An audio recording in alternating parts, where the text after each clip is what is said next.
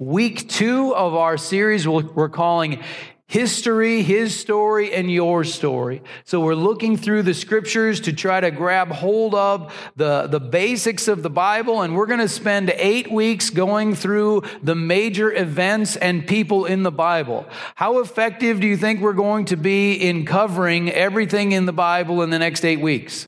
We're not going to get very far. We're just going to scratch the surface. We'll hit some major events and people, but I want to encourage you to read the scriptures for yourself. If you are a person of the Word, if you are someone who looks into the Holy Bible and seeks the truth of God, then that will change your life. Then you won't be blown around by every wind in teaching and get deceived by people. You'll know the truth for yourself. So study the scriptures and try to get a good grasp of what's going on. Last time we talked about the fall, and so everything was very good, and Adam and Eve messed up by eating the fruit they weren't supposed to eat, and then it got a little tense, but some things have changed even more dramatically since then, so we're going to jump to Genesis chapter 6, and let's read verses 5 and 6. Genesis 6, 5 and 6 says this: "The Lord saw how great the wickedness of the human race had become on the earth, and that every inclination of the thoughts of the human heart was only evil all the time." So it had gotten really bad. From innocence to the fall, then Adam and Eve had a couple kids. One of them killed the other one. You know, like murder in the first family. We get to Noah. Noah's dad killed somebody, like, because that person injured him. Like, there's just violence everywhere. It was just going to be a big mess. And here it's described as the thoughts of the human heart were only evil all the time. That is a mess. The Lord regretted that he had made human beings on the earth, and his heart was deeply troubled. So this is a long ways from good or very good. This is a mess. This is God looking at his creation, seeing the potential of the beauty of the human race, the creativity, the glory that can be expressed through these free-willed, intelligent beings that are made in the image of God. And instead, what they're doing is they're creating violence and destruction and hurt and pain and evil. All evil, all the time. And it grieves the heart of God. He's looking at this world and seeing that it is just an absolute mess. So, what's God's response to this? Verse 7. "So the Lord said, I will wipe from the face of the earth the human race I have created, and with them the animals, the birds, and the creatures that move along the ground, for I regret that I have made them." So what do we do with this? God looks at what he's created, and he's like, it's not good. In fact, it's really bad. I regret I've done this. My heart is aching. I'm going to wipe this out. It'd be better for this to be gone than for it to stay. So he decides he's going to wipe it out.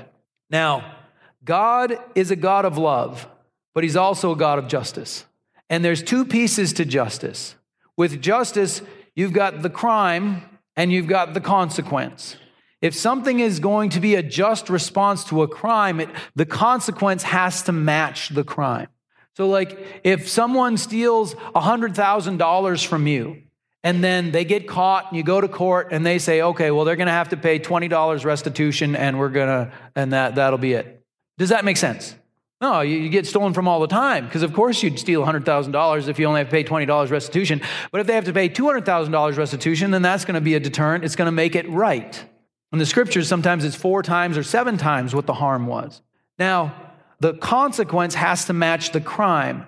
And here, rather than thinking God sure is cold-hearted, I think we need to understand the depth of the crime that's going on against the creation of God. The depth of what was wrong. That these people were only evil all the time. They only thought about evil all the time. It was an absolute mess and a disaster. A horrible, horrible place. So, God, his plan is to wipe out the human race. But there's a little more to it than just wiping out everything. there is a plan for sustaining the creation. So let's read that, Genesis 6, now verse 8. But Noah found favor in the eyes of the Lord. So there was someone who wasn't just all evil all the time. This is the account of Noah and his family. Noah was a righteous man, blameless among the people of his time, and he walked faithfully with God. Noah had 3 sons, Shem, Ham, and Japheth. Now the earth was corrupt in God's sight and was full of violence. God saw how corrupt the earth had become, for all the people on earth had corrupted their ways. So God said to Noah, I am going to put an end to all people, for the earth is filled with violence because of them. I am surely going to destroy both them and the earth. So make yourself an ark of cypress wood, make rooms for it, and coat it with pitch inside and out. This is how you are to build it. The ark is to be 300 cubits long. So a cubit is about the length from your finger to your elbow, about 1.5 feet. So if you're going to translate, do 18 inches. So 300 cubits long, 450 feet long, so longer than a football field, 50 cubits wide, so 75 feet wide. I don't know how wide a football field is. It's really wide. And 30 cubits high, so 45 feet high. So a story on a building is usually about 10 feet. So we're looking at about a 4.5-story building, a 4-story building with the roof. So 45 feet high. Make a roof for it, leaving below the roof an opening 1 cubit high all around. So there was a window 1.5 feet all the way around. Otherwise, it's just dark in there. An opening 1 cubit high all around, put a door in the side of the ark and make lower, middle, and upper decks. So this is a huge, huge boat. This is bigger than a football field, and it's 3 levels. Verse 17, I am going to bring floodwaters on the earth to destroy all life under the heavens. Every creature that has the breath of life in it, everything on earth will perish.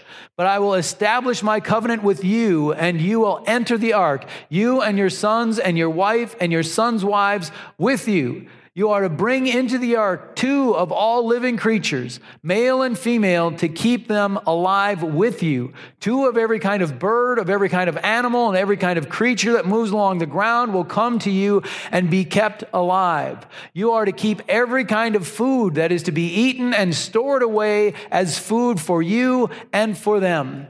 Noah did everything just as God commanded him. Now, this verse is extremely powerful. Noah did everything just as God commanded him. What if God came to you and said, I need you to build a huge, huge boat because a bunch of animals are going to come and you got to get enough food for everybody, and just do that. It took Noah, we're not exactly sure, many, many decades to build the ark. It doesn't exactly say, but it's probably at least 50 to 75 years, maybe 100 years to build the ark. This was a major endeavor. This was not a simple thing. And so he had to devote his life to building this ridiculous boat out in the middle of nowhere where there's no ocean, and he's just building a boat on the dry ground, and the people apparently weren't very friendly back then. Imagine the teasing that he would have experienced, like, hey, Noah, how's it going? This is a ridiculous expectation. But Noah did everything just as God commanded him. Noah walked in obedience. So God's plan, when he sees the evil of the world, is to wipe out humanity, animals, birds, everybody, except 8 people and then all these other animals. When we see a little bit later in Genesis, there were 7 pairs of clean animals, that sort of thing. So it wasn't just 2 by 2. There were also, some were 7 pairs and this sort of thing. It's a little bit more complicated, but all these animals come to the ark, and there's food, and Noah puts it all together. Now the rest of the story is the floodwaters come. Noah and all the animals, his family, are in the ark. Float around for a while, floodwaters go down, and they repopulate the earth. There's the short version of Noah's flood. But the flood came and destroyed the earth. So what do we do with this? Let's look at 3 lessons. Lesson number 1, be thankful. Work on your thankfulness skills. It's political season again. It feels like it's always political season. But what if a candidate was to go to a debate and say, you know what? I think life in America is pretty good. We need to be more thankful. We need to look at what we have and just praise God for his goodness. Because in a lot of places, it's a lot worse. And at other times in history, it's been really, really, really horrible. And we have rule of law. We're safe. We have financial opportunities. You know, maybe not everything is perfect, but this is awful good. Everyone would laugh at them because we're cultivating a mentality and an attitude that everything is terrible. Well, compare it to before Noah's flood. All evil all the time. Violence everywhere. No one was safe. It was a disaster. Noah's dad's killing people. Adam and Eve's kids are killing each other. Like, it was a mess. We need to be thankful.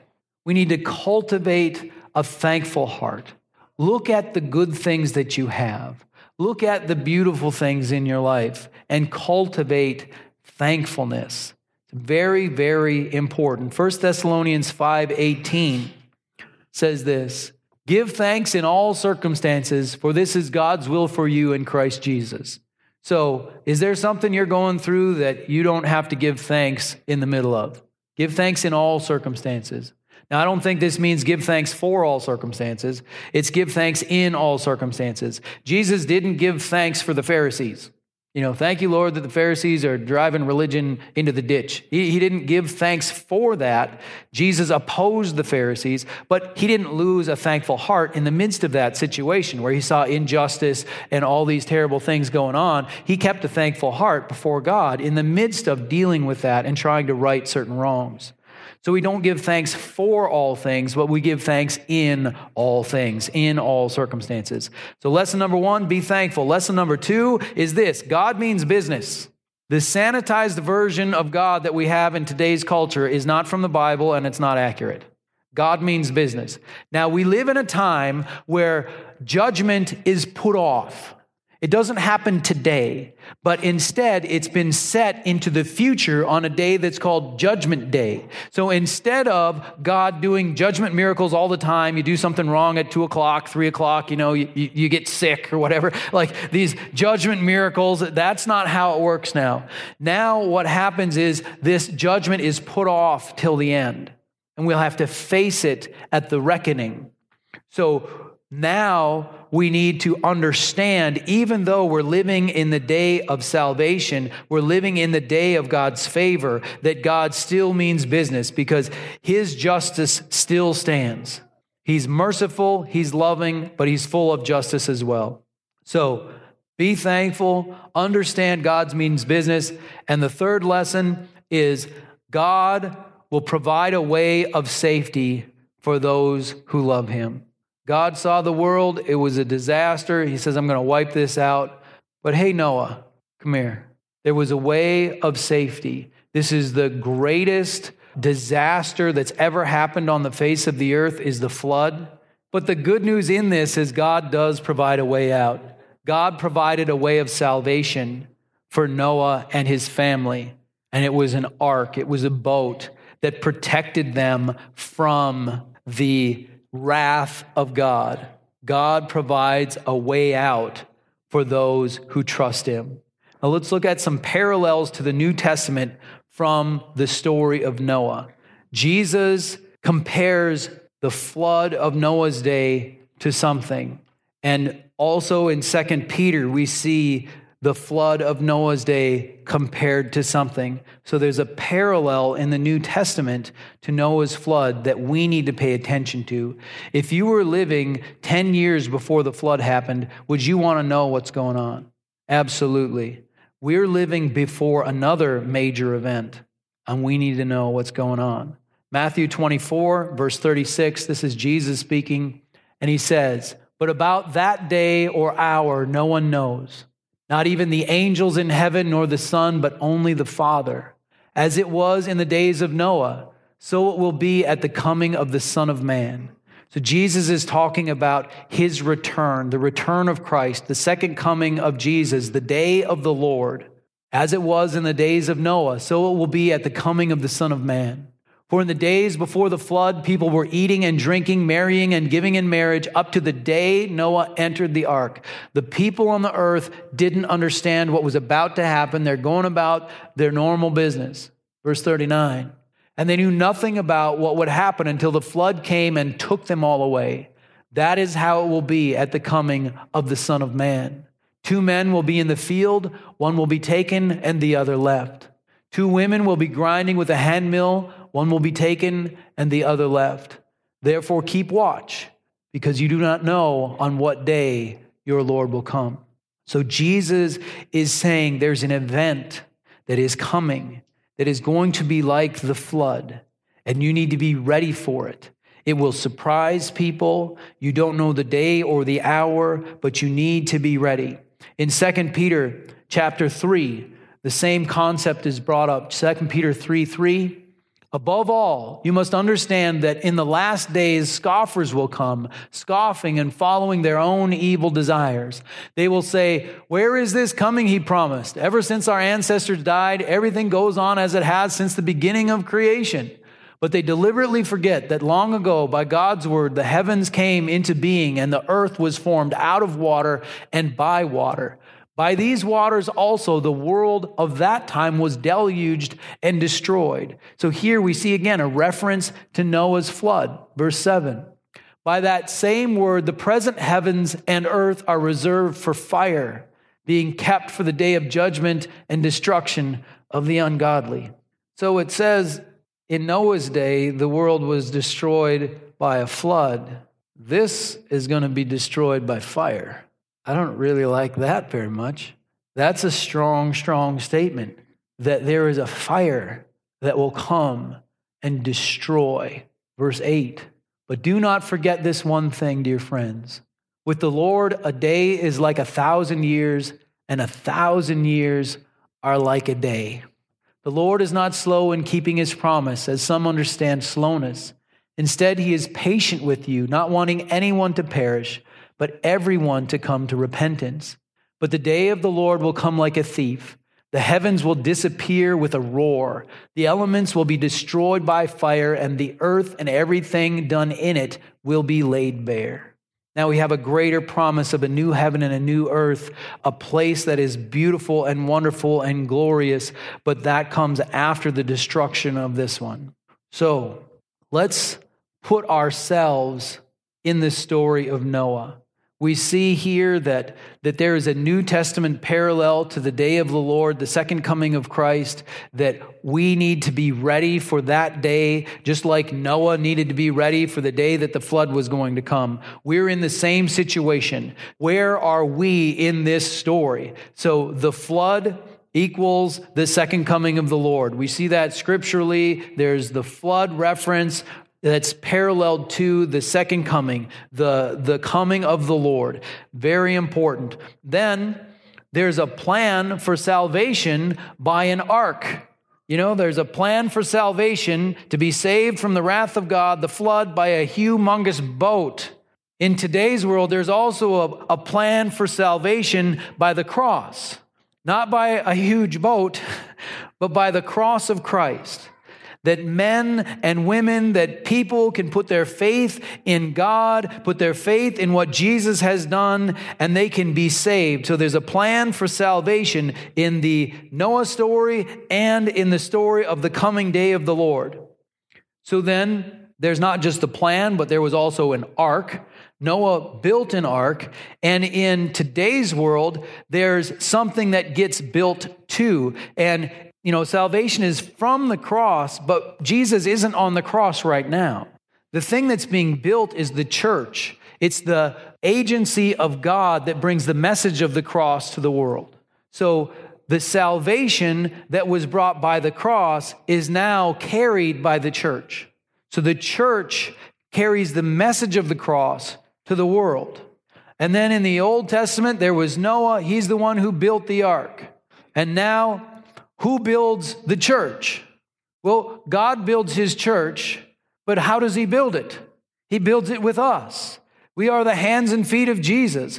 We are the ones who are part of the body of Christ. We are the church. And so God builds it, but it's us. And so we're building it too. We're part of it. So we're like Noah. Noah had to build the ark. God had a plan. What if Noah didn't want to do the plan? It said that he did everything just as the Lord instructed. God gave him a plan. What if Noah was like, you know what? I don't know about 300 cubits. How about 250?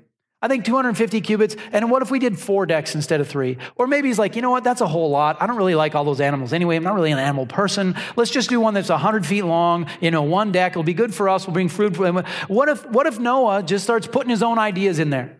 And one thing I thought about when I was going through this is like, okay, I understand why, because this is so important for the continuation of the human race and the animals in all their kinds. I know why God just picked one person to build the boat. You know, like if he had a committee, they'd have had a committee split. There'd have been 6 arcs, you know. They'd be like, oh, ours is better than yours. You know, and they'd have had a big fight, and then the whole world would have been destroyed. Because here's the question. If we're the ones building the ark for today, because I firmly believe that the church is a lifeboat, that this world is going to face its end, and everybody needs Jesus, and the church is a lifeboat, and we are supposed to follow God's plan and build what he told us to build. How are we doing? How are we doing in building the ark, building the church, building the plan of salvation for the world? How are we doing at that? What is the plan? Maybe we should just cover the plan real quick to make sure that we understand what the plan is. So in the Old Testament, it was build this boat. Here's how you build it. In the New Testament, it's the message of the cross. It's the church. So people are first to respond to God in faith, to trust in the Lord, get saved, have their sins forgiven, and then they step into service to the King of Kings. And they become servants of God, children of God in the family business, which is to bring the message of the cross to the world. And so you get saved, and then you come in and you start serving the Lord. You find your way to serve, what you're called to do. You're part of the body. You don't have to do everything. You just have to do your little part. I don't have to do everything. I remember the first time I heard that there were 2.3 billion Christians on the planet. My first thought was, well, it must not be all up to me then, if there's 2.3 billion Christians on the planet. But we come in, we serve in our particular way. We give. You know, if all of the Christians tithed and gave offerings, it would end world hunger. That would be it. It'd be over. So we come in. We have faith in the Lord, we serve, we give, and we share the message of Jesus with others. We work together to accomplish the plan of God. In the Old Testament, it was building the ark. In the New Testament, it's building the church. And this is capital C Church. That's not Good Hope Church. It's Good Hope and Journey and Grace and all the Bible-believing churches all around the world. It's us. It's the big capital C Church, the body of Christ. We come together, we work together, and there is strength and power in numbers, and we bring salvation to the world. That is God's plan. How are we doing? Was Noah there building the ark, and he's like, I'm not getting fed. I don't like the music. I'm done. I want to go somewhere where there's better music. Would that even make sense? What if that was in the story? It wouldn't make sense. But we're all called to do our part. So when we step up and we do our part, then what Jesus said is true. My yoke is easy and my burden is light. We can bring in the weary. And walking with Jesus is easier than walking away. But we have to work together because we aren't called like Noah to build the ark alone. We are called to work together and to do our piece of the puzzle, to do our little bit. I'm called to do my little bit. You're called to do your little bit. And when we all do our part, then we see the incredible power of God bring salvation to this world. But we must be obedient to what God called us to do. So, quick recap. When we parallel the Old Testament story of Noah's flood to the New Testament church, we basically see the cross is the ark. You and I are Noah's. Every believer is the hands and feet of Jesus. We're here to build the ark, to build the group that brings the message of the cross to the world under the plan of God, under the direction of God. We're to do the part God calls us to do, and we just obey the Lord and serve Him in the right ways. The church is a lifeboat that we're building under God's direction, but people don't want to be Noah. They'd rather judge. And that puts them in the place of God. Just like Satan wanted to be God, Eve, though she was made in the image of God, wanted the fruit because it would make her like God. God is the judge. We're the builders. Don't judge. Build. Build your part. That's what we're called to do. I want to look at one verse as we close that we kind of read through real quickly. And that's 2 Peter 3:9 says this. The Lord is not slow in keeping His promise, as some understand slowness. Instead, He is patient with you, not wanting anyone to perish, but everyone to come to repentance. So they're talking about the second coming of Christ. And the early church was facing persecution. They were facing difficulties, and they're thinking, come on, Jesus, come back today and take care of this mess and rescue me from the hardships that I'm facing. And so they're saying, come, Lord Jesus, come today. And so even then, almost 2,000 years ago, they're thinking, how come this is taking so long?